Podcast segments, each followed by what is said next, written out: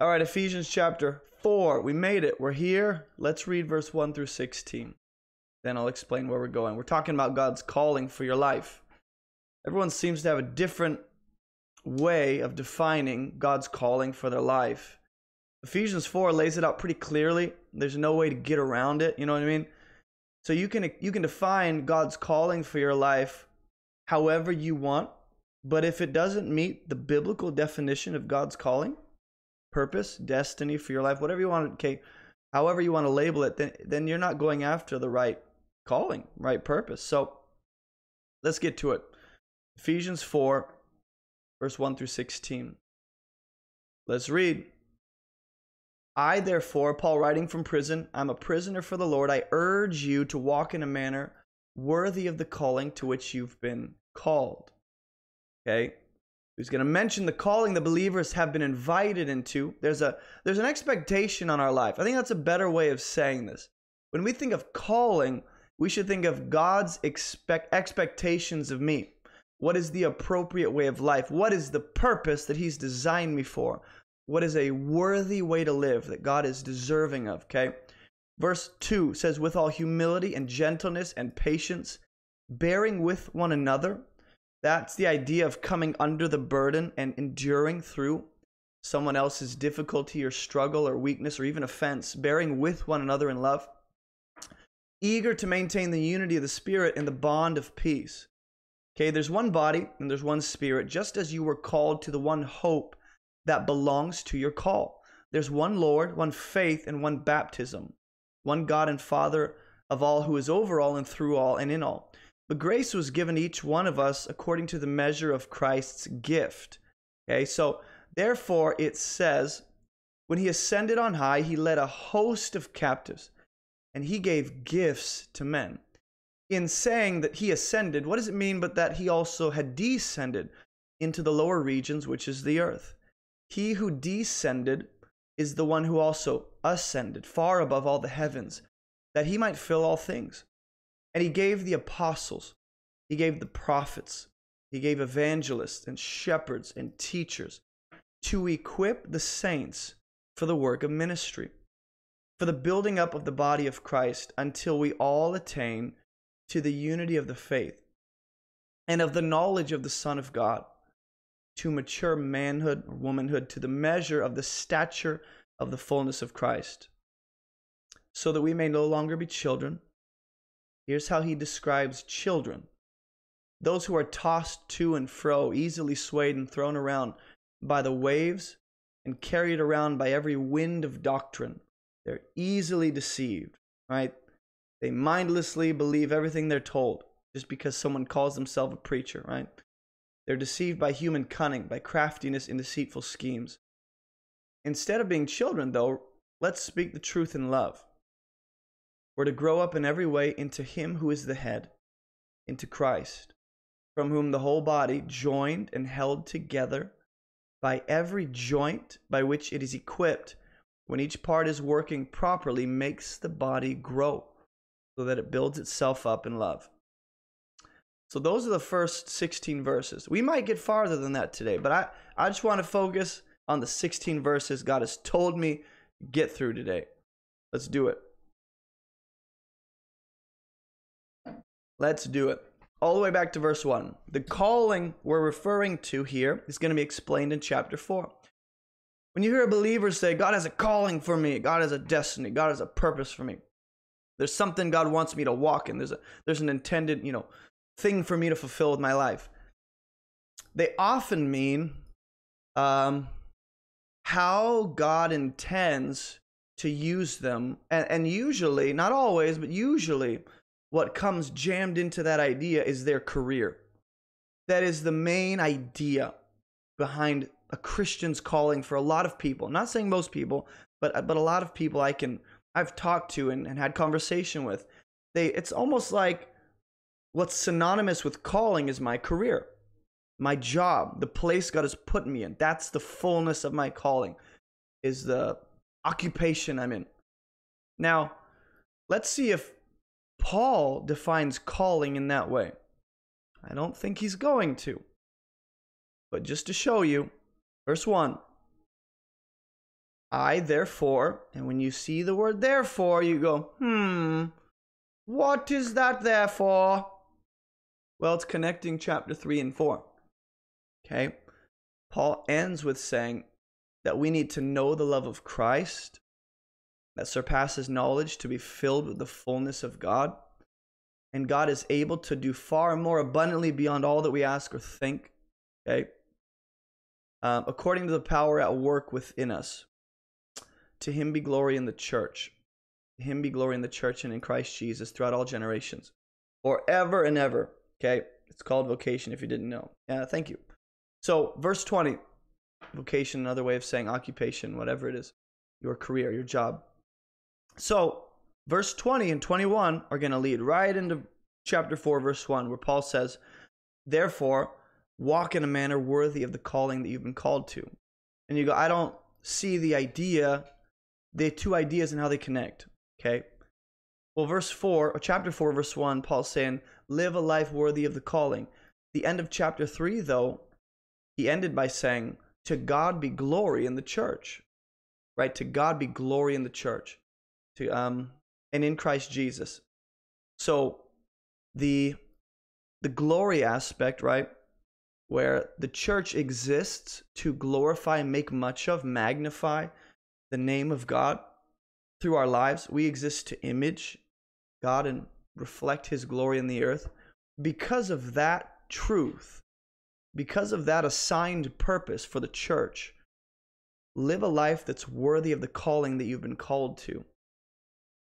And you go, I don't understand the calling I've been called to. You got to read the first three chapters of Ephesians. But to sum it all up, God has called you into um, the inheritance of his Son, the standing of Jesus before the Father.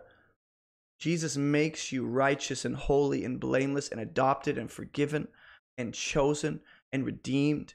And he brings you into um, a new way of life, a new identity that has a certain calling attached to it. When God reformats you and recreates you to be a new creation in Christ, there's a set of expectations that come with that identity. There's an appropriate way of life for that kind of a person. And so, if God has brought the church together in Christ, the the community of believers across the planet and across time, if He's brought us together in Christ to glorify His name, then the calling on our lives as believers is going to be that exact thing to make much of, to glorify the name of Jesus in the earth. Now, how we do that, uh, Paul's going to explain in verse 2. Okay, but for now, just know there is a way to live that is worthy of what Christ has done for you. And there's a way you can live where you're not living worthy of what he's done for you. Like God is so infinitely worthy and deserving that there's a certain life, his glory, um, not demands, I don't think that's the right word, but you would expect for someone of that much glory. If he's that good to me, then you would expect me to respond in a certain way. And Paul will call this a manner that is worthy of the calling you've been called to. Okay? He's going to talk about how we were called to a certain set of things in verse 4 through 6. But look at verse 2. Look at how he describes what we have been called to. In other words, the life we should be living. More than a bunch of things to do, it seems to be more about the character of the person, which affects how we live, but I think it's safe to say that God is more concerned about who we are more than more than he is about where we are or where we find ourselves. It's more about who we are and, and how we are faithfully representing Jesus. So verse 2, here's how you live a life that's worthy of the calling. Here's God's calling for your life. Live with humility and gentleness with patience, bear with one another in love. There's an enduring kind of love that says, I'm not just going to love you when it's easy. I'm going to love brother and sister in Christ when it's difficult, when they wrong me, when there's offense, when there's issues to work through with them. I'm not going to leave them on their own so that they're on an island. I'm going to actually join them and carry the burden with them and bear with them. Now, the specific kind of bearing with each other has in mind a, a humble, gentle patience. Whatever kind of enduring love God's calling his people to, okay? Not only has Christ demonstrated that, but it requires patience. It requires humility where I shut down my pride and say, Life is not all about me. I'm not the center of the universe. I don't live for me. I'm going to live for the good of others. And I'm going to think of myself appropriately, not have an inflated view of myself, right? And gentleness, where I'm not rough and, you know, um, aggressive and rude. There's, there's a gentleness. I think it, this can be translated meekness, um, a lowliness. Galatians 5:23 is linked here uh, is the fruit of the Spirit, gentleness. I love that. So, the kind of calling so far for the believer, I feel like, what's God's calling for my life? So far, it's about who you are more than it is about where you are or what you're doing occupationally or vocationally. It's more about who am I in this moment and how am I demonstrating and reflecting the character of, of Jesus in my life? And am I even doing that? With humility and gentleness and patience, bear with one another in love. We often think of our, we often think of our calling. Uh, this is challenging. Let me just take a sip of tea before I before I step on a bunch of toes. Y'all gonna be very unhappy with me. We often think of our calling as if it's isolated from the rest of the church. Right? God has a calling for me. There's a purpose for me and my gifts and my hopes and dreams and my vision board and, and my experiences. And, and I'm to play my part in the body and it's me. Right? We often think of our calling as it's isolated from the rest of the body. What if, okay, what if your calling, your purpose is more about your relationship with the church more than it is about what you're doing isolated from the church? In other words, I don't think you can effectively live out your calling while lacking in community with the church. I don't think you can cut yourself off from the church and the community of believers and say, I just need I just need God. It's just me and Jesus. I don't think you can effectively live out your calling and purpose while doing that. Biblically, it seems as though your purpose and your calling is fulfilled not just in relationship with other believers, right? but by your connection to uh, to believers by your connection to the church it's fulfilled not just the substance of your calling is found in relationship with believers right but my relationship with other believers is what moves me into and effectively accomplishes my calling okay so a lot of people think my calling is about my gifts it's about my role and what I'm doing with the skills I have. Well, yeah, that is partially true. But it's not just about what you're doing with your gifts. Because I can be using my gifts or my skills outside of relationship with the church. And I'm still connected by the Spirit of God and we're bonded, right, through faith. But if you're focused on doing a bunch of things, and using your gifts and, and living your dreams and accomplishing that vision board, right? And getting into your ideal career, if you're focused on a bunch of things in isolation from the rest of the church, I don't believe you can effectively fulfill your calling because humility, gentleness, patience, enduring love, those four attributes necessitate relationship. Like they, they require me to be in relationship if I, I can't demonstrate gentleness and humility and patience uh, without being in relationship with other believers. So the assumption here is when Paul says, look, live worthy of the calling on your life. We often think of what am I doing in private? And your private life matters. Your integrity matters. Your purity matters. Your honesty matters. Your diligence, your faithfulness, all of that matters. Your pursuit of God but it's not just about what you're doing on your own. The calling Paul is referring to for believers is more about, if we can say that one is more than the other, it's more about what you're doing in relationship with other believers. Are you demonstrating humility? Are you growing in humility? Are you demonstrating and reflecting the gentleness of our God and the patience of our God? You find yourself willing to endure with people and love them through the issues and the offenses and the difficulties? Or do you back off the minute someone offends you? And the minute you think, I think that was a subtle jab and an insult, I'm out. I'm done with you, Nancy. I don't know why Nancy's always the name. Okay, if you're Nancy, I love you. Okay, but the point is the character is is more of what God is concerned with. Your calling is not so much about your, your career, it's not so much about your skills and gifts, it's more about your character as you're doing those things. As you're using your gifts, as you're you know developing your skills, as you're you know progressing in life and getting, you know, I don't know, married and having kids and getting a getting a house and as you're progressing through life in that worldly kind of sense, who are you becoming? Who are you?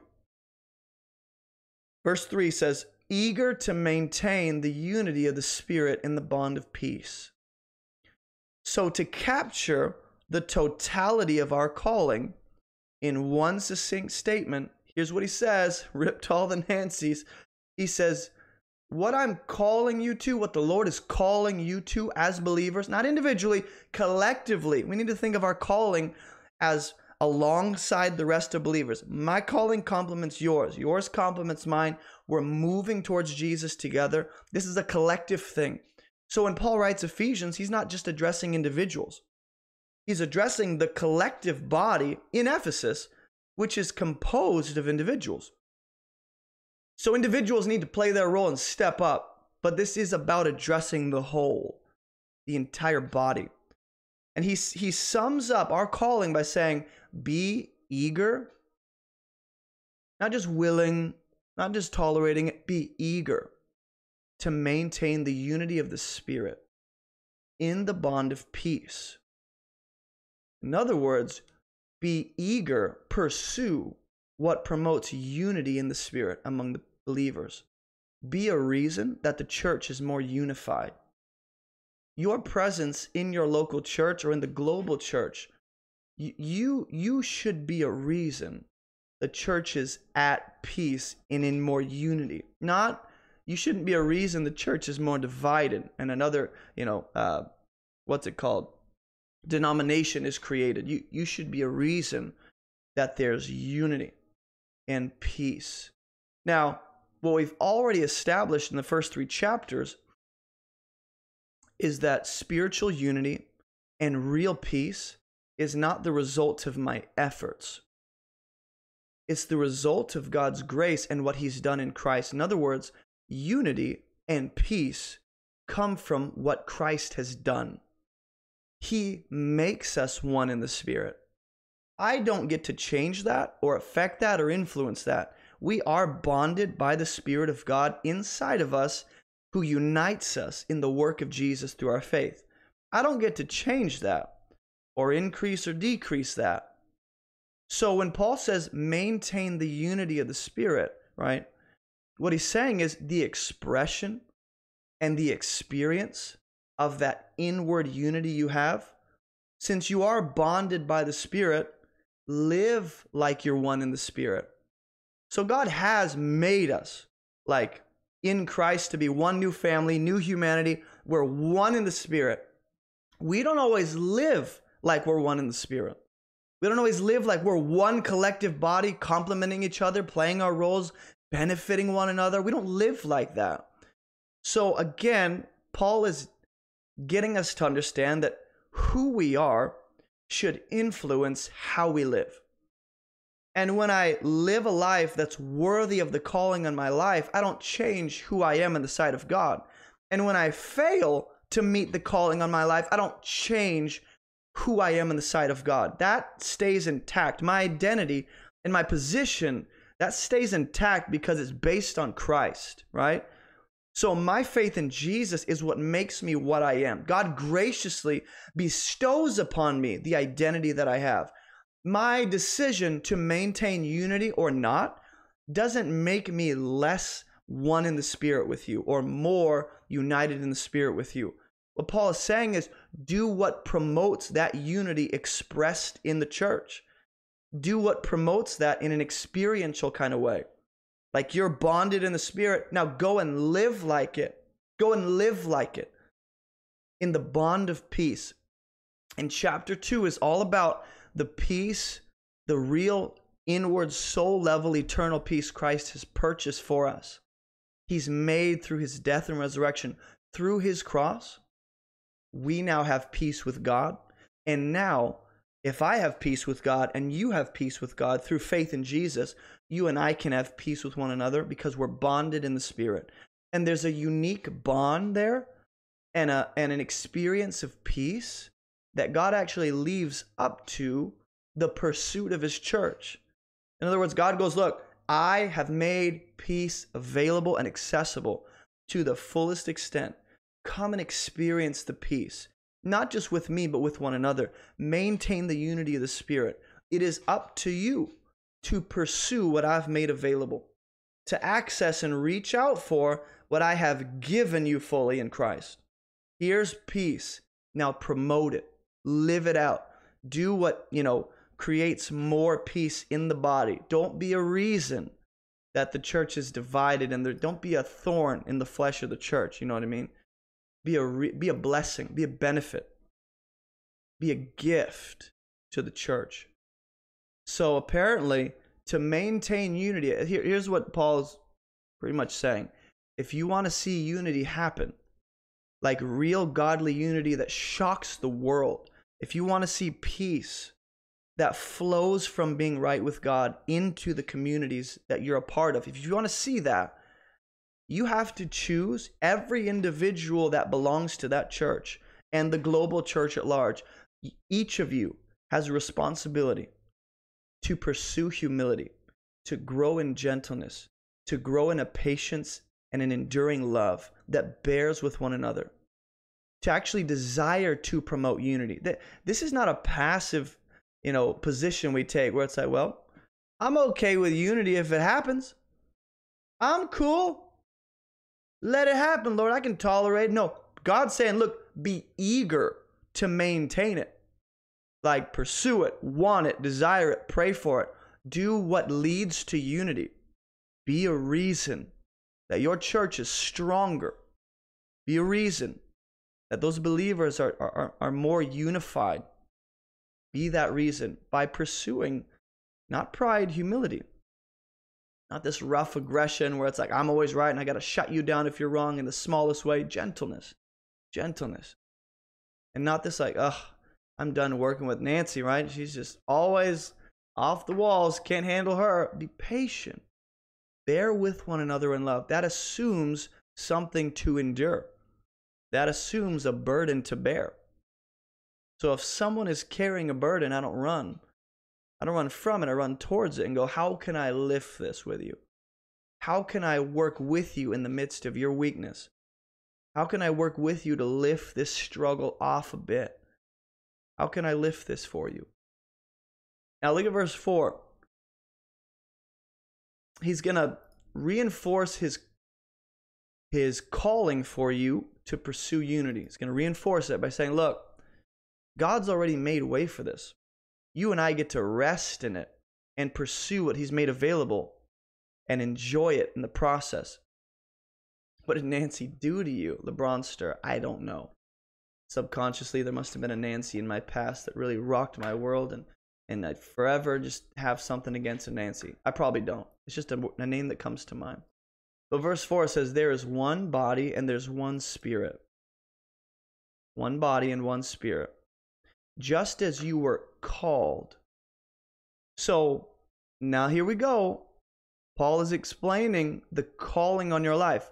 If you go, what is God's calling for me? Well, let's first address what you have been called to and you are currently in. That will help me understand what he's calling me to in the future, is what I've been invited and pulled into now. So we have been present tense called into one spirit, one body. Okay, that's the calling. I have been called to one hope that belongs to my call. So when God invites and calls a person to come into fellowship with Him, what we forget is that you're being called into a family. You're being invited into a, a spiritual family that God has made way for. You're not just coming into a relationship with God, you're coming into a relationship with His people. And you better be ready because it's not just me and God against the world, it's the church alongside God facing the world, right? So we collectively are one body, we're bonded by one spirit. This is what we're called to. God goes, Look, I'm inviting you to come and be a part of the body of my son. And I'm empowering you by my one spirit. And then there's a hope attached to that call. There's a powerful hope that transcends this life and breaks through any kind of trial and any kind of turmoil you face. It just overrides that. It's a hope that you can't even fully fathom. It belongs to your call. So, whatever God is asking of his people, okay,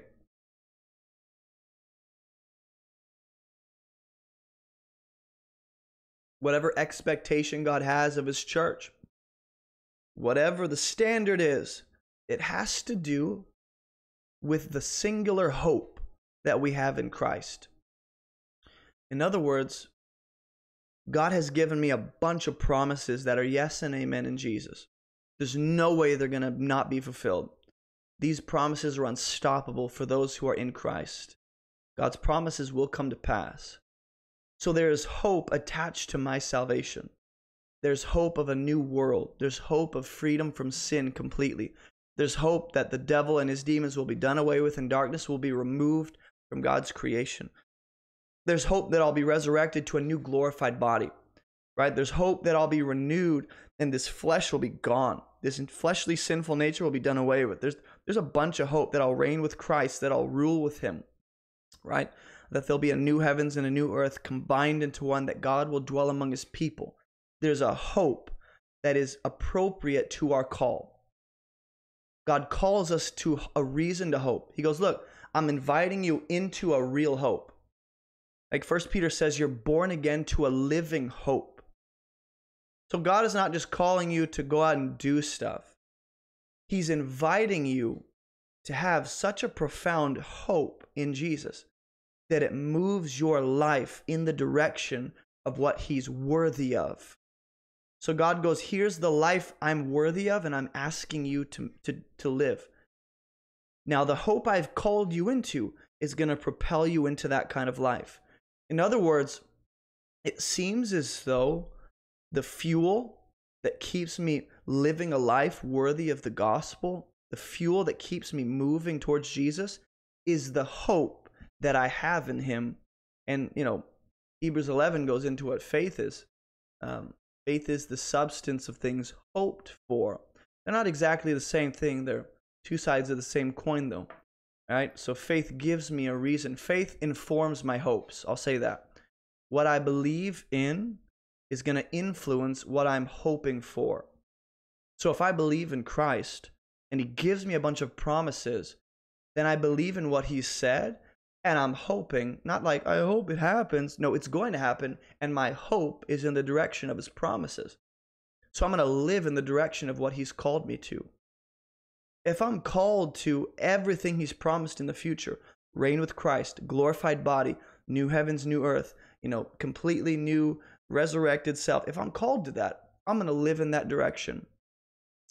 Everyone lives in the direction of their hopes, right? What you hope for, you're to you're to live towards. I'm hoping for a new job. You're to live in that direction. I'm hoping for more finances, hoping for freedom from this addiction. I'm to do what promotes what I'm hoping for.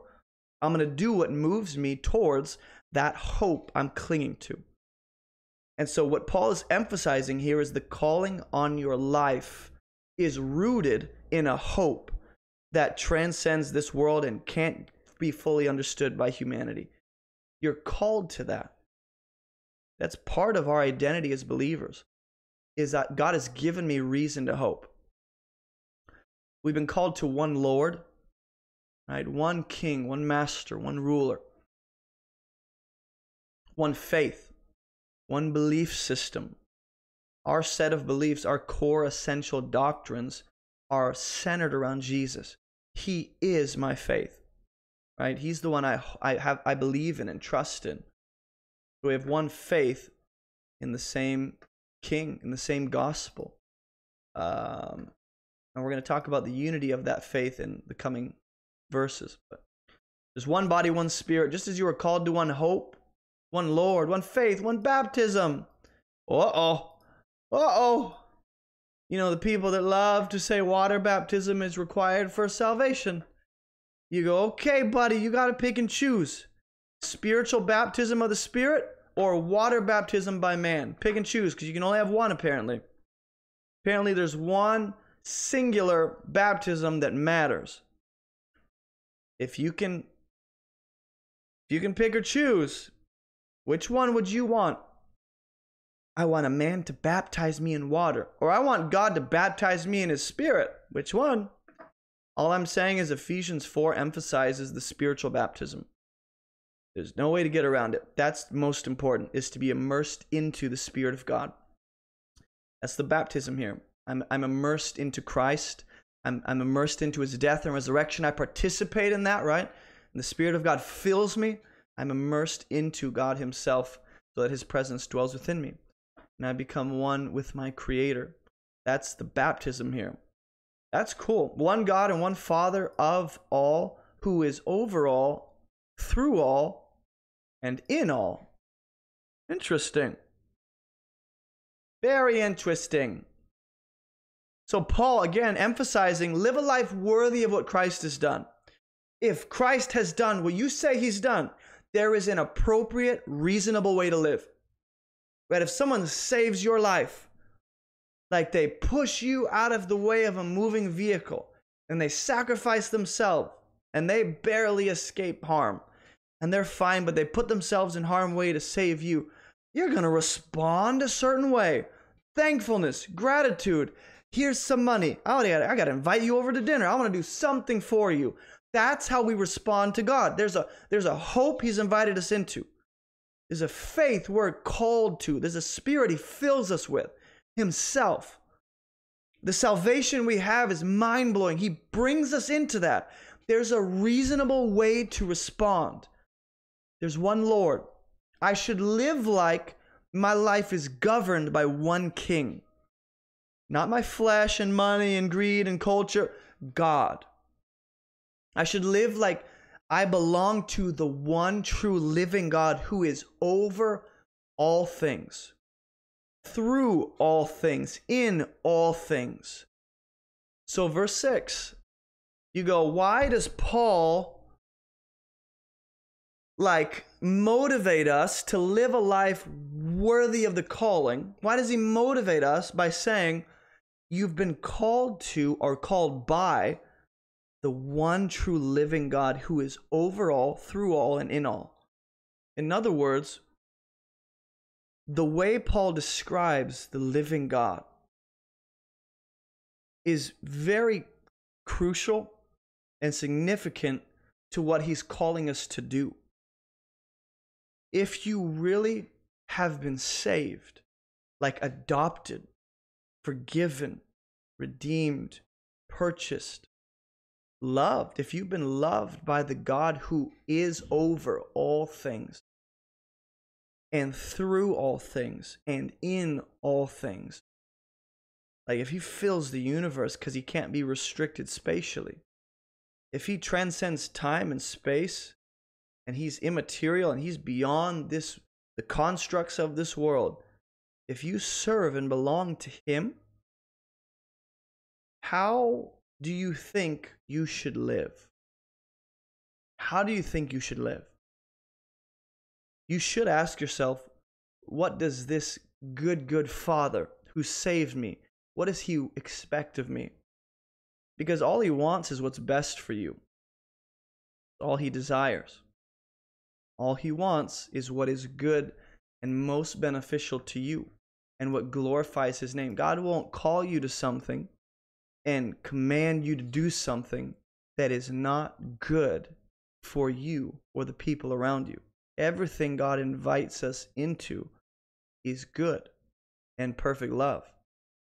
So I think what Paul is emphasizing here is the supremacy and the power of God. And if I see that a little more clearly, right, I'll be just a bit more motivated to pursue humility and gentleness and and patience and love and unity because Paul's not the one telling me to do this necessarily. It's ultimately God who is the authority that Paul appeals to. God's the one calling his church to rise above the ways of this world and the ways of the flesh, to rise up to the calling and like live a life that's worthy of what he's called us to. So, a good reflective question is Are you living a life that is worthy of what Christ has done for you? Are you living a life that God is pleased with? I like every single second, every moment I'm perfect, but the majority of your life, is it pursuing what God calls a worthy life? Do you define a worthy life the way God does? The calling on your life, do you define it the way God does? It's based on who you are. Who you are to people, who you are at work, who you are at the grocery store when you're impatient and you're running low on groceries and you barely have enough money to even get them and it's it's it's your character wherever you find yourself. Are you reflecting Jesus? Now look at verse 7. Okay, we're still talking about the calling on our life. And I say our because this is more about the calling on the church, the believing body of Christ. And then the individual says, I'll do that. Or the individual says, nah. Till verse 7. God is over all, through all, in all, but grace was given to each one of us according to the measure of Christ's gift. Okay? I do need a long straw because I get thirsty. Angel, you are correct. You guys could buy me the longest straw that exists on Amazon. Be great. I can just sip on water the whole time. So it says, but grace was given. Mm-hmm. Because it seems like God is calling us to something that feels a bit impossible, especially when you look back in history and you go, dang, I don't, I'm not really sure the church can rise to the occasion and do this. Historically, we haven't been able to. This challenge is pretty, pretty great, Lord. like, I want to say challenge accepted, but man, this is, is this even possible? Like, to live, to pursue unity, to live in the unity of the Spirit, to live in the bond of peace with other believers? Is it possible? And Paul's going to transition here to say, look, here's why it's possible. Like essentially at the core of what Paul's saying is here's why you can do it. Here's why you can do it. Grace was given, thank you, to each one of us according to the measure of Christ's gift. Whatever the grace here is, Paul's already talked about how he stewards the grace of God faithfully, right? He's a faithful manager or steward or servant of the grace that was entrusted to him. And the grace that was given him was the ability and, and the responsibility to minister the gospel to the world. Okay? So, verse 8 here's the grace we're talking about that Christ has given the church. In other words, God calls us to do something, then he empowers us to do that. God doesn't ask you to do something he won't empower you to do. He enables you to do. Uh, this is I can the first example I can think of is within Genesis. When God creates humanity, he goes, "Go be fruitful and multiply." The ability to do that is found within the command. God graces them. It's framed up as a blessing. It says God blessed them and said, "Be fruitful and multiply." And to a lot of people, a command is not a blessing, it's a burden. Tell me what to do. I'm the man. You don't tell me how to live. I'm a grown man. You know, God tells them what to do, though, and it's a blessing because it provides direction and clarity and He's the one empowering them to do it.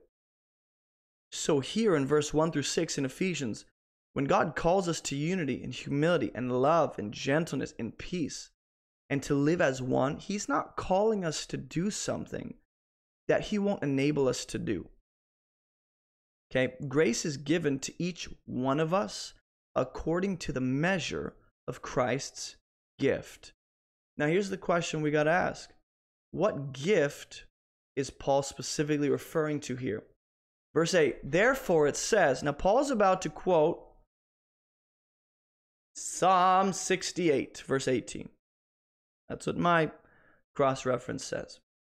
Therefore, so when Paul says, look, grace has been given each one of us according to the measure of Christ's gift, now he's going to prove that statement with Psalm 68. Okay?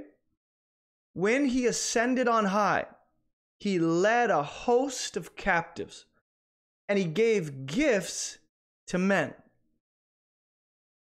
And you go, what does that have to do with me living a life that's worthy of the calling? What does this have to do with Christ giving gifts? Well, it's right there. When he ascended on high, he led a host of captives. That's conquering language, right? That's triumphal language. He has won the victory. He's triumphed over sin, death, the devil. And you go, How do you know this is Jesus?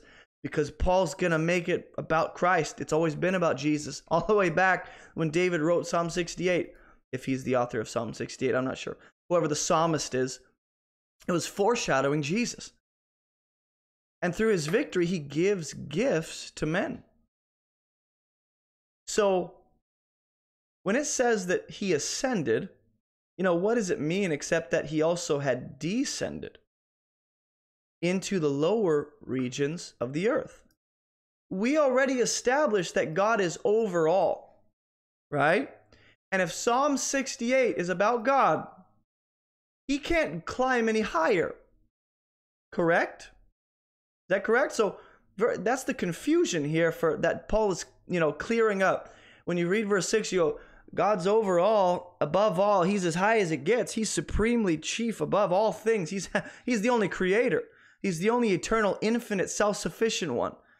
Then verse 8 it says, when he ascended on high, and you go, when did God ascend? Uh, that, that implies that he climbed higher than he uh, previously was, that he climbed to a higher status or position. So he had to climb higher to give us gifts? What are these gifts? Why, why did God have to climb? I thought he's already up there. And Paul's clarifying well, before he ascended, the implication here is that first he descended, right?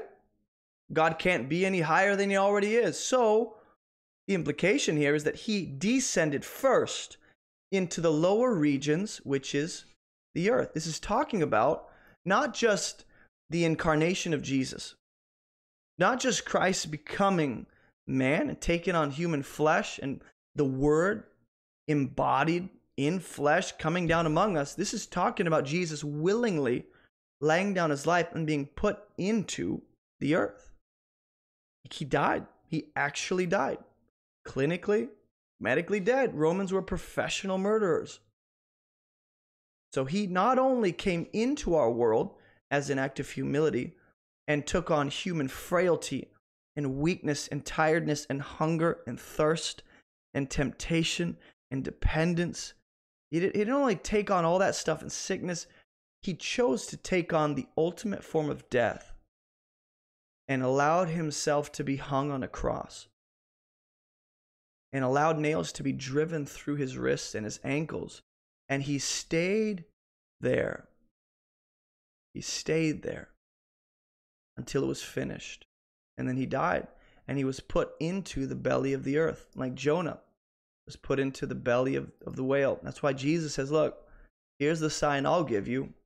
Just like Jonah was in the belly of the, the fish three days, three nights, so will the Son of Man go into the belly of the earth for three days and three nights. So, um, or three days. The point is, before Jesus ascends, first he descends.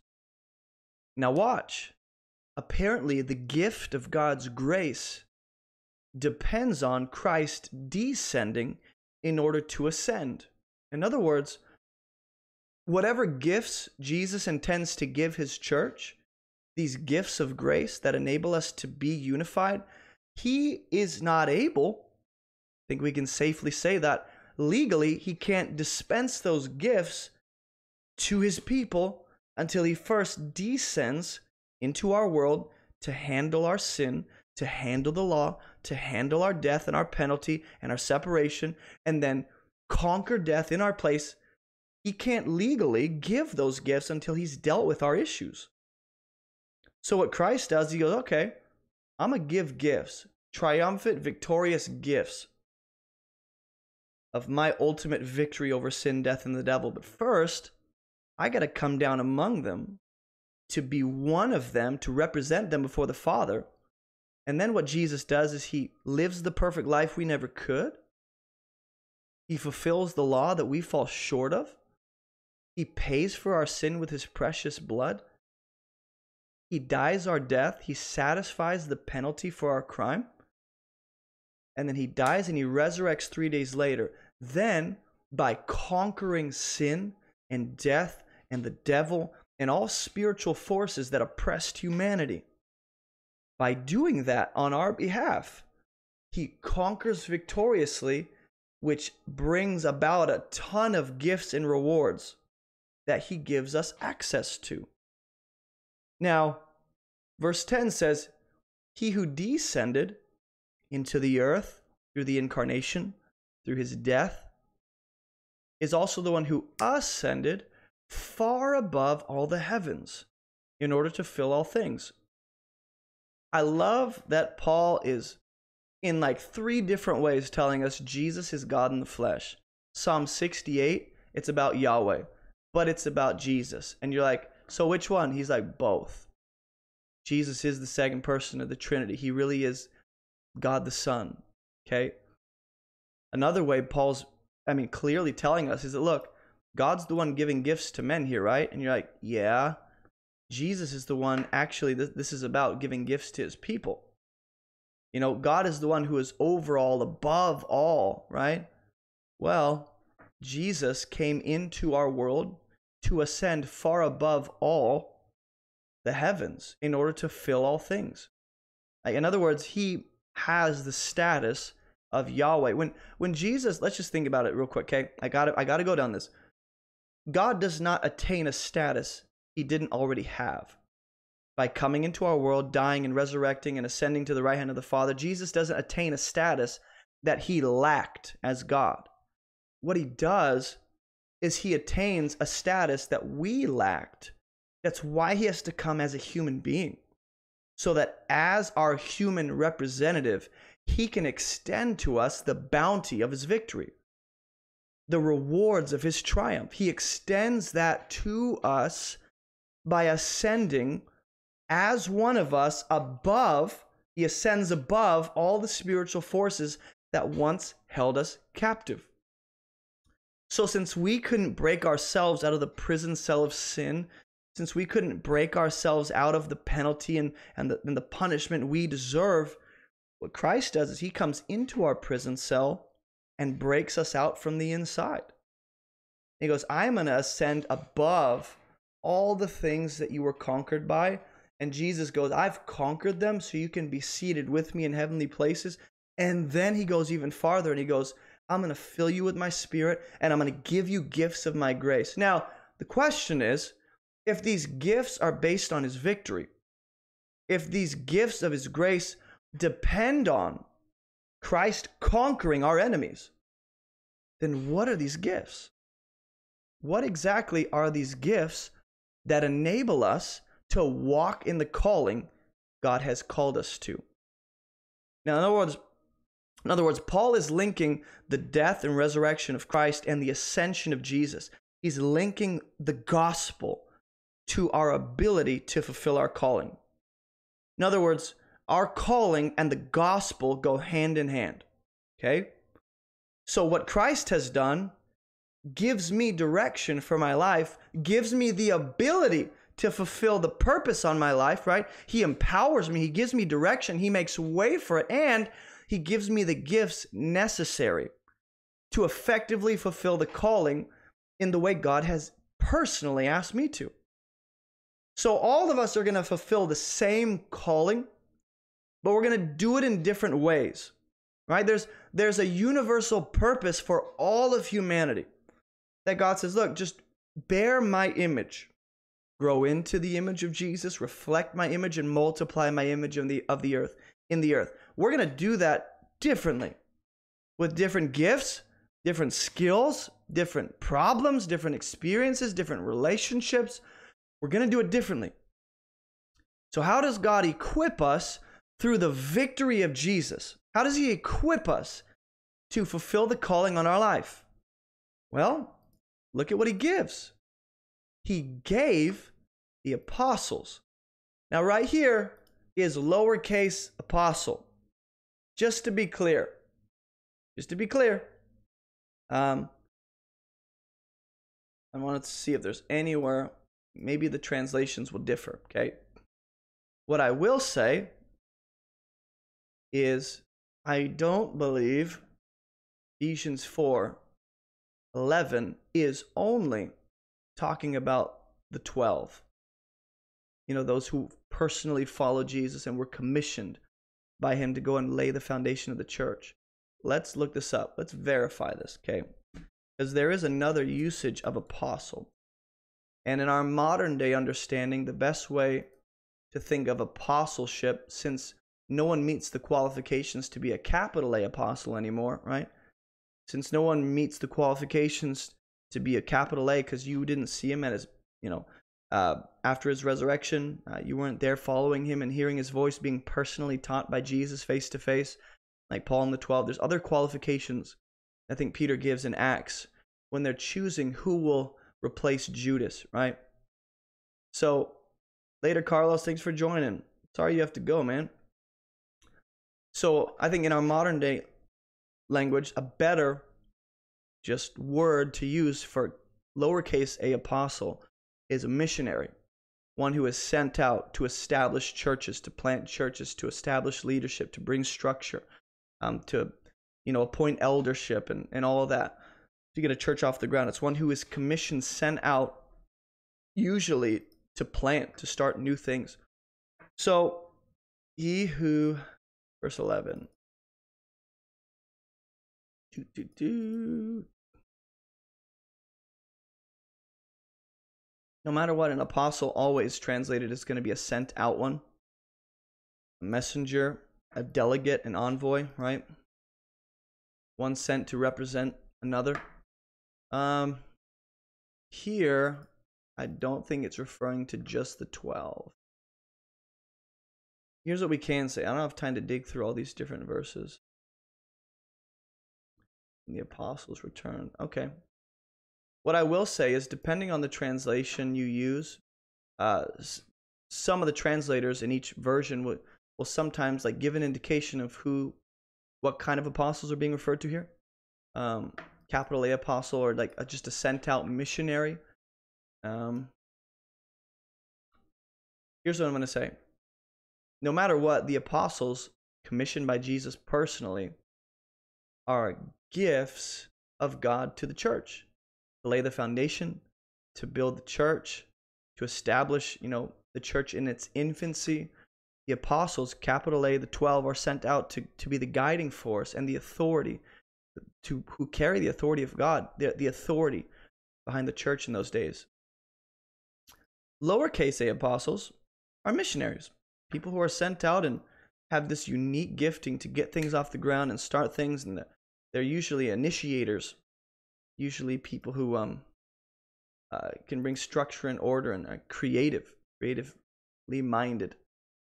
But I don't want to spend too much time on that. The, the point is, the gifts God is giving are the apostles, prophets, the evangelists, the shepherds, the teachers, to equip the saints for the work of ministry, for the building up of the body of Christ. In other words, um, in other words, in verse 11, these different positions in the church, these different roles that people play, suspense is killing you, right? Are designed to equip the church. We as human beings, are quick to. We're easily impressed by like great influence, great power, great authority, um, great knowledge and wisdom.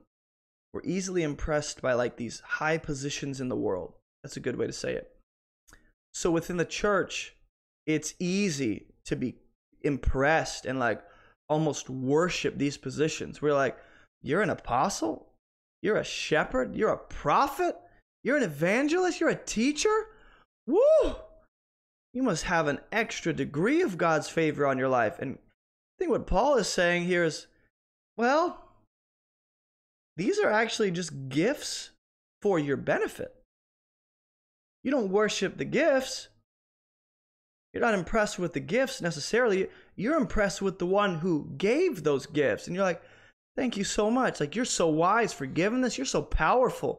God, for equipping people to be prophets and evangelists and shepherds and teachers and apostles. Christ gave these to equip the saints for the work of ministry.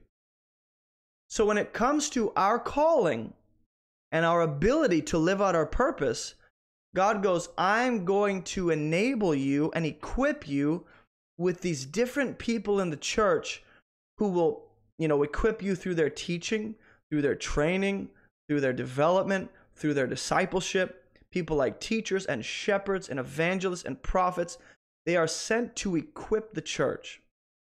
So let me tell you something.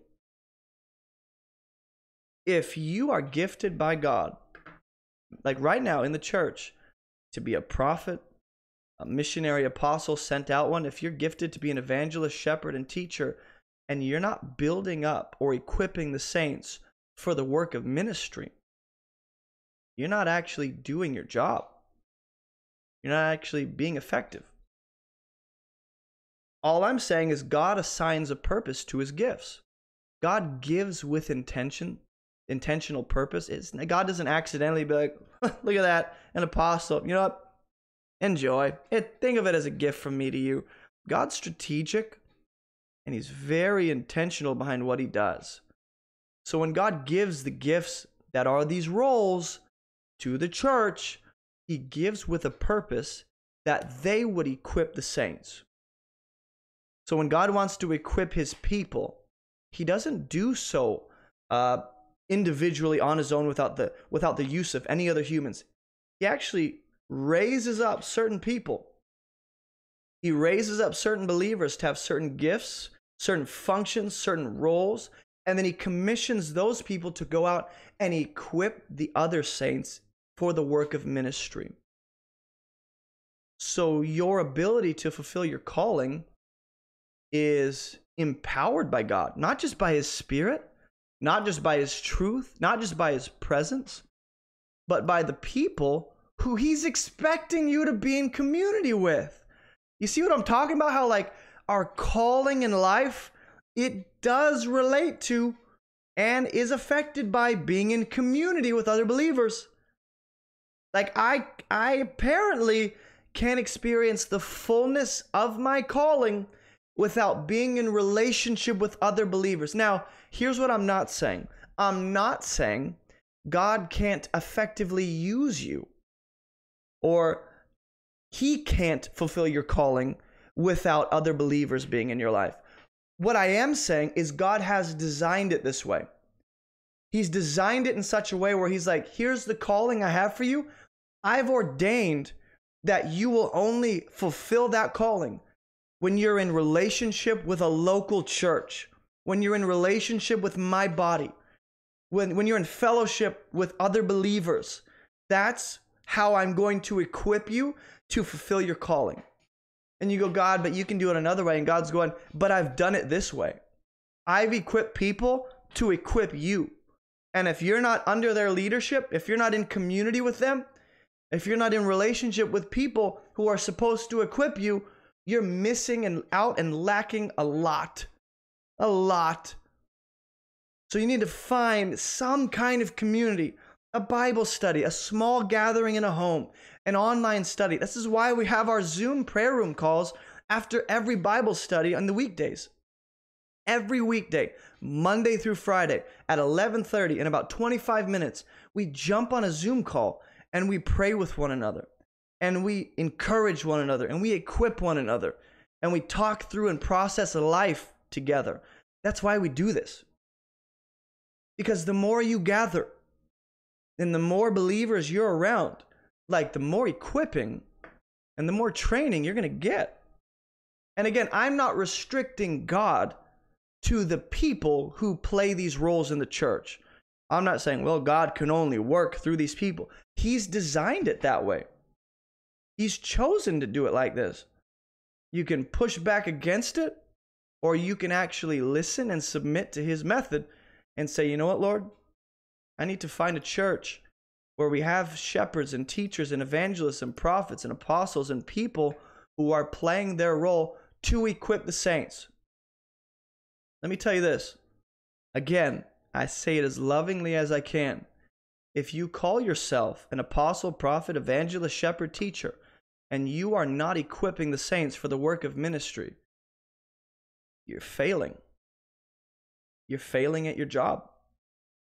You're not gifted with those abilities and that position to do anything other than equipping the saints for the work of ministry. Now, how you do that, that's going to be different. You might do it online, you might do it in person, you might do it periodically, you might do it through small videos. Are you equipping people with the gifts God has given you? And with, you know, the role God has called you to play. Now, look at how Paul describes ministry. When you and I think of ministry, watch. The first thing that often comes to mind is reaching the lost. Okay? This is usually what we think of. When, I, when we say, we need more ministers, we need people to step up and get in the ministry, we think, oh, reaching the lost preaching the gospel. And I'm not saying ministry is not that, but I am saying ministry is not restricted to that. Watch, Paul defines ministry as building up the body of Christ. Do you see that?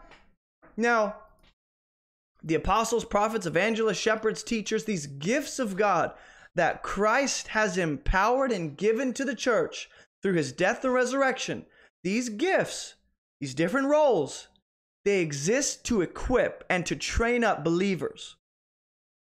For what, though? For what? They're equipping the saints to build up the body. In other words, it's the church's job to build up the body. Through the grace of God, through the power of God, through the word of God. I'm not saying without God on their own. I'm saying by God's enablement, the church is called to build itself up. And you become more effective at that when you're trained up and equipped by the people God has given to do that.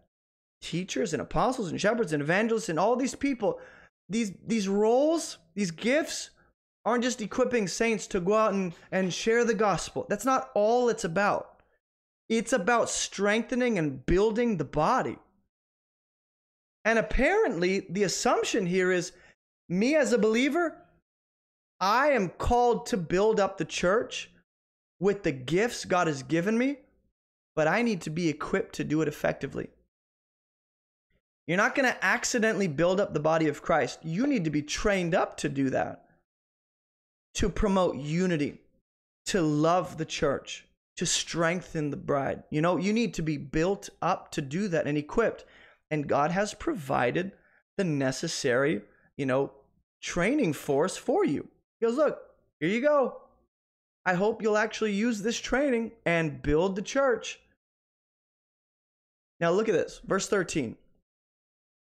Here's the question at hand How long does the church need to be edified or built up? How long should we expect the church to need growth and need development and progress? In a thousand years will it be done? Well, let's let Paul answer that in verse 13. Now, again, this is your calling to build up the body of Christ, promote unity, love one another, serve and benefit each other with your gifts. Demonstrate humility, live humbly, gently, patiently, bearing with one another. This is your calling. And I know this frustrates a lot of people because they're like, ah, what about the platform? What about the actual, like, the stage? What about the ministry? What about the individual organization I'm going to start? And I'm like, bro, God is defining calling how he wants to define it. God's defining calling about where or who, not where, who you are, who you are, who you are, who you are. So here's here's the the the finish line where we will no longer need to be built up and strengthened and edified and encouraged and and developed. Here's the finish line. Until we all attain to the unity of the faith and of the knowledge of the Son of God, to mature manhood or womanhood, to the measure of the stature of the fullness of Christ. There seems to be a few ways to define this deadline or this finish line. When the church will have no more need to grow when, number one, we're perfectly united in the faith. When, number two, we have full knowledge of Jesus. When, number three, we've reached perfect maturity, the fullness of Jesus. I don't know about you, but for me, those three things don't happen this side of heaven as long as the sinful nature exists to disrupt this. These three things, I don't have perfect knowledge of Jesus. I don't have perfect maturity.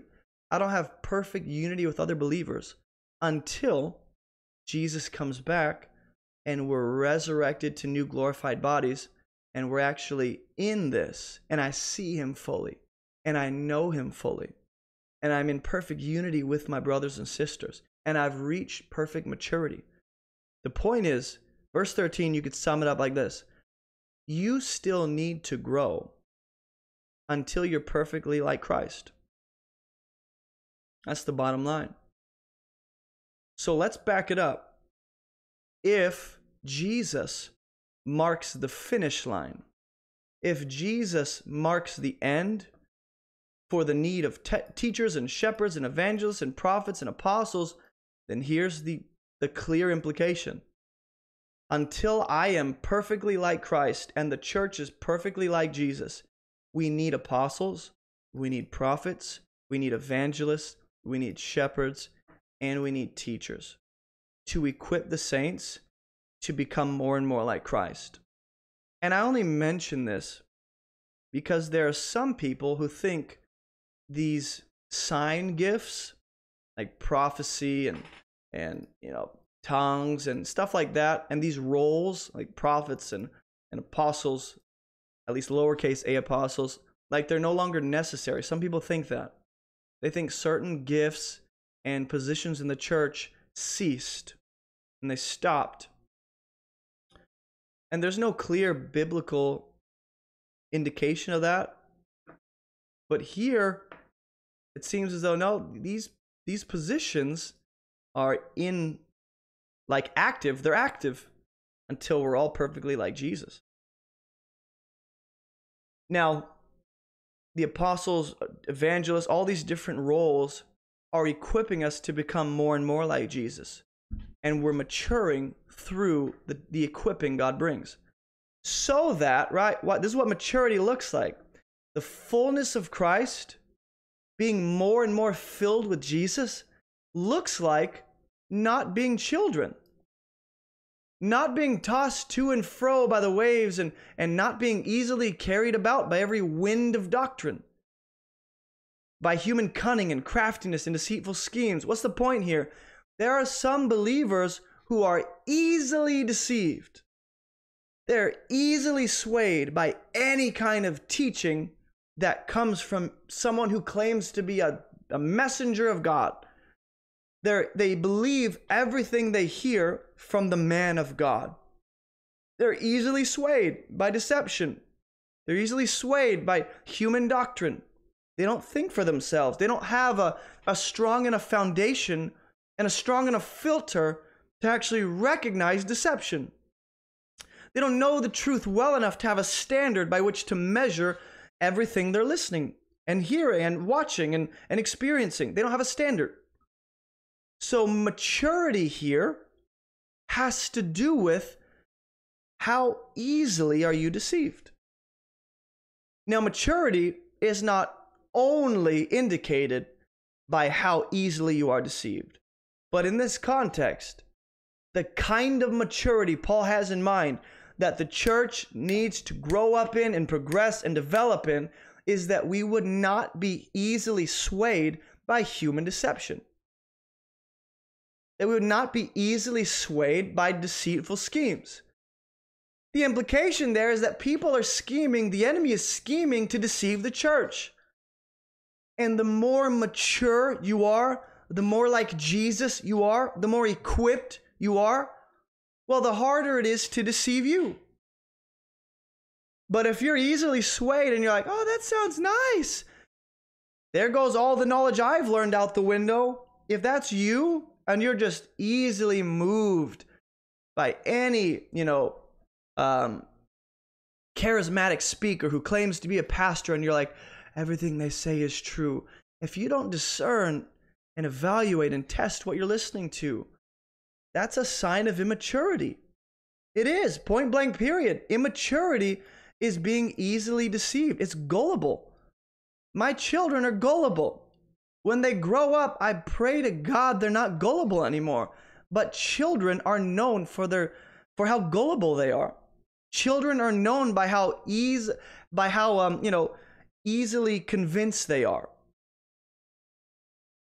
And maturity here spiritually being more like Jesus, equipping the church, loving believers, and, and building up the body, it has to do with how well you know Christ. You are only effective when you know Jesus personally. You're only as effective to the rest of the body to the degree that you know Christ personally. You're not of much help or of much use, regardless of how gifted you are, or how many followers you have, or how much status you have in the world. You're not a help to the church if you don't know Christ well, if you're not growing in the knowledge of Him. Now, there are newer believers who are like, what about me? I'm screwed. No, the point is, are you growing in the knowledge of Jesus? Are you pursuing His presence? Do you want to know Him? And then from that, you become more effective at building the church. But if you don't know Him, there goes your effectiveness out the window because you're easily deceived, easily swayed, easily convinced. You're gullible. You don't even know what to stand on. So you don't even know how to equip the church with the truth because you don't know the truth. Now look at this is your calling. This is your calling. Look at verse 15. Paul's going to contrast childlike immaturity and being gullible and easily deceived. He's going to contrast that with verse 15. In other words, here's the polar opposite of childlike immaturity and gullibility. Rather, instead of being deceived, speaking the truth in love, we are to be growing up in every way into Jesus, who is the head, into Christ. Growth is a sign of maturity. Not just because you've arrived in a new dimension of knowledge or a new dimension of transformation, not just because you're farther now, but the very idea of progress, the very idea of maturity and transformation, those are indications that you are mature. And you go, I'm not mature. I haven't reached a certain point yet. Maturity is more about a mentality. Some of y'all are like, I don't see that in scripture.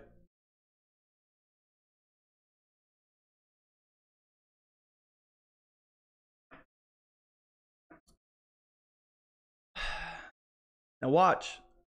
Maturity is more about a mentality, more than a position you achieve or a place you attain or get to. Watch. Biblically, the way you think is an indication of maturity or lack of maturity. Biblically. Philippians 3:15 it says, oh, verse 14, let me back it up because Paul's going to say demonstrate and imitate what I'm doing. He goes, I press on toward the goal for the prize of the upward call of God in Christ Jesus. Notice how calling and maturity seem to be two ideas that are combined, not just here, but in Ephesians 4. Calling and maturity, okay? God has called you to a way of thinking, to a way of evaluating the world, to a way of seeing life and seeing your own growth. See, if you see your own growth as a reason to stop, that's an indication you're not as mature as you think. But if you see growth as an indication that, wow, I have made some progress and I still see the gap between where I want to be and where I am, then you're evaluating your growth properly. Okay, there is an improper way to evaluate growth. I don't want to go on that tangent. The point here is Paul saying, look, I don't consider myself to be perfect. I, I'm pressing on towards Jesus, the resurrection. Like I'm moving towards that. I'm pressing on toward the upward call of God. Let those of us who are mature, okay, watch, think like this. And if in anything you think otherwise, God will reveal that to you too. Only let us be honest or hold true to what we've obtained. In other words, have an honest evaluation and an accurate view of your own maturity and growth and where you've come. Don't just look at where you've come from, right? Look at where you still need to go and let that gap not condemn you and shame you and discourage you. Let that gap motivate you and drive you to Jesus because there's always more. Jesus and his word is bottomless fries, man. You can't get enough. You never reach the full you know, depth and understanding of what God is really saying in any given passage or, or, or verse or, or theological idea that you can never fully, fully comprehend and understand every dimension of that idea of scripture. So the point here is look, maturity happens when believers choose to wield the truth in a loving way that is for the benefit of people and not for their own selfish ambition. Can you abuse the truth in a way that promotes self and burdens people? Yes. You can use the truth in a way that's oppressive. We've all seen that throughout history. The point here is how you wield the truth matters, and how you think about your own maturity and growth and progress matters just as much. Speaking the truth in love, grow up into Christ. The point is, if we can sum up what's God's calling for my life, it's that you would be moving towards Jesus and be a reason that someone else is closer to Jesus too.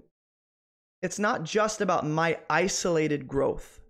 It's about my transformation actually positively impacting the people around me so that they're moving towards Jesus too.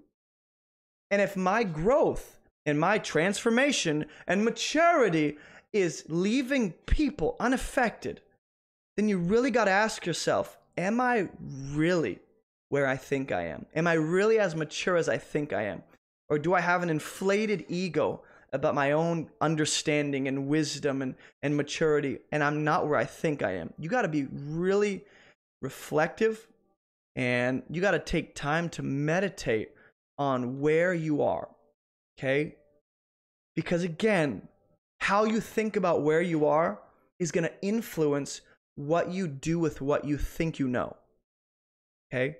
And if you wield the truth in an oppressive way that burdens people, like the Pharisees did, and you're, you're, you're, you're obstructing their growth and you're exalting yourself in the process, you're misrepresenting Jesus, you're you're opposing God's calling for your life, right? And you're in the process bringing down the church. So, what we need to do is speak the truth, amen, in love. Can't have truth without love. You can't have love without truth. The two are two sides of the same coin.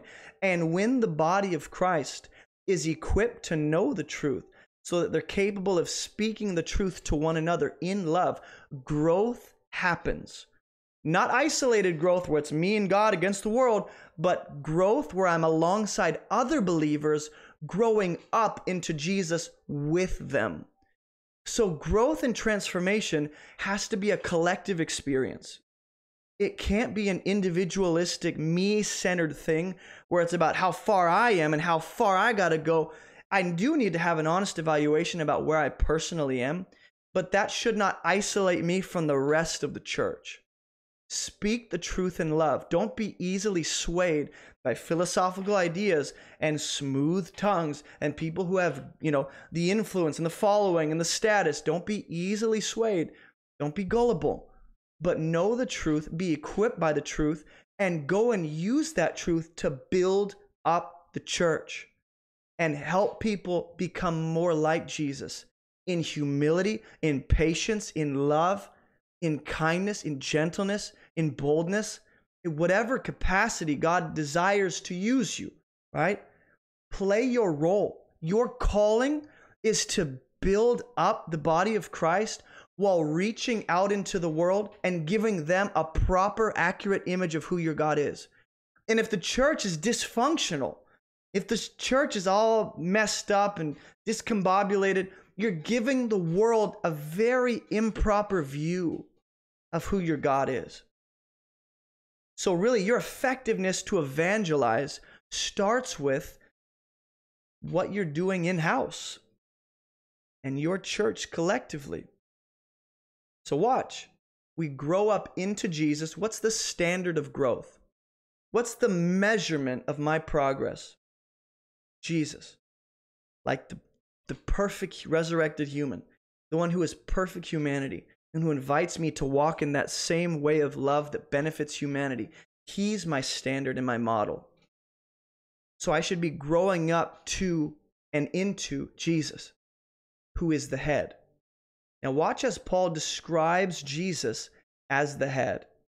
Okay, now you got to ask yourself in this moment, the point Paul is making, why does he emphasize this dimension of Jesus to drive home his point? What about Jesus being the head of the body reinforces the idea that we need to grow up into the truth, into Jesus, who is the truth, according to John 14? Watch. Jesus is the one from whom the whole body, joined and held together, who holds the body together? Well, we're unified by the Spirit, and Jesus makes way for that unity and peace, and He holds us together, right?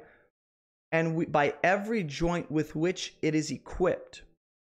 When each part is working properly, makes the body grow so that it builds itself up in love.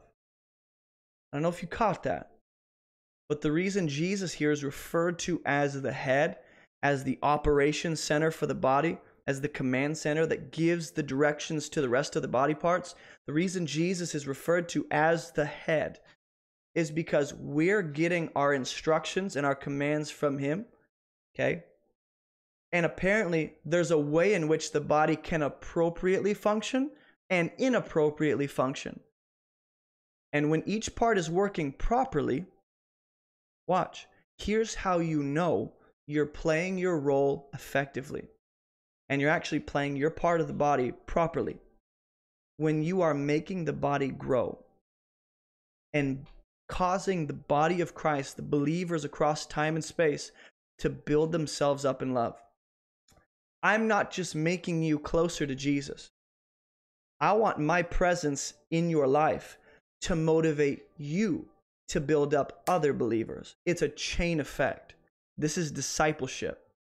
This is discipleship is when we gather, I want to be a reason we're edified and strengthened so that you are a reason when you get around other believers that they're strengthened and edified.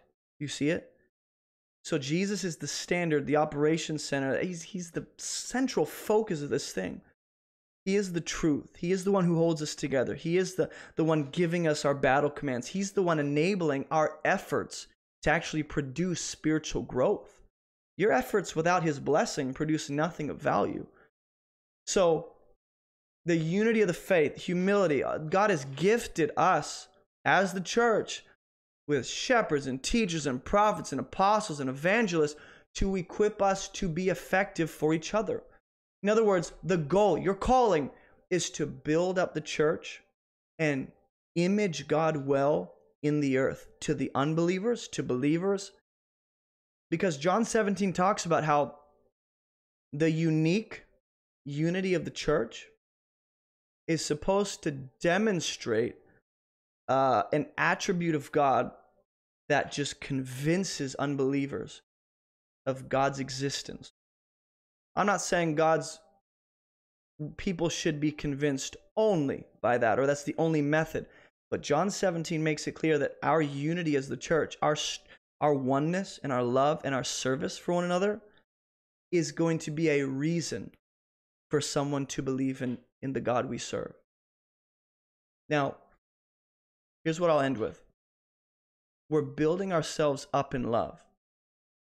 So if you're supposedly playing your role and using your gifts, but no one's being strengthened or built up in love, you really got to ask yourself Am I really fulfilling God's calling for my life, which is to benefit humanity by knowing Him and making Him known? Am I really benefiting humanity?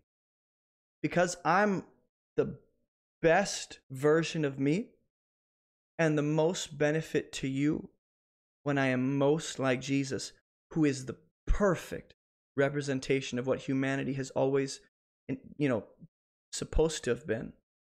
He's the image. He's what Adam and Eve failed to be. He restores us back to the image so we can walk in the purpose He's made way for us um, to accomplish. And your calling is more about your relation to the body and other people. About who you are. It's about how well you know Jesus and how well you make him known, how effectively and how honorably you represent him. But I, I, I could probably go on much longer. I'm going to choose not to. I don't just start rambling. What I will say is this in five minutes, okay, six minutes, add six minutes to your clock. In six minutes, we're jumping on a Zoom prayer room call. So we're going to pray with one another and just seek the Lord um, intently and process these things together and ask questions and um, hopefully get somewhere and fellowship. If you want to join that, the Zoom link is in the YouTube description below or on Facebook in the YouTube description below. Uh, the password is Jesus. And if you're on TikTok, click my profile picture, go to my profile, click the link, and then you'll see the Zoom link. Click that, and then uh, the password is Jesus in five minutes, okay? And for those of you that don't know, this is my full time job to support my wife and two kids.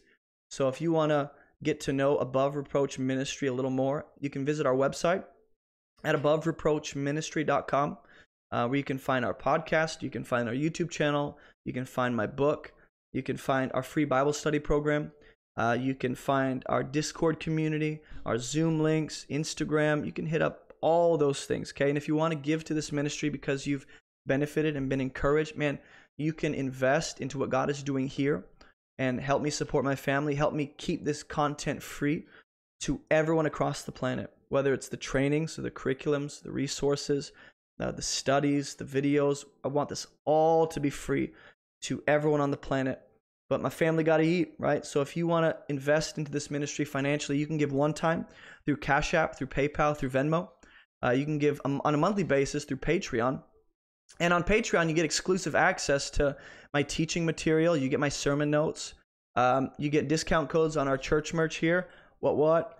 Um, you get a digital version of my book or a hard copy of my book based on the tier you sign up with. So, all kinds of benefits. Go check out um, our Patreon on our website. And um, if you want to become a monthly supporter today, amen. Let's do it. We need the help. Help us reach people and build the church up. All right. So in four minutes now, three minutes, we're gonna jump on a Zoom call. I'll see you guys there. If you're watching this in the future, I apologize you missed it, but God bless you anyway. See you guys in a couple minutes. Bye.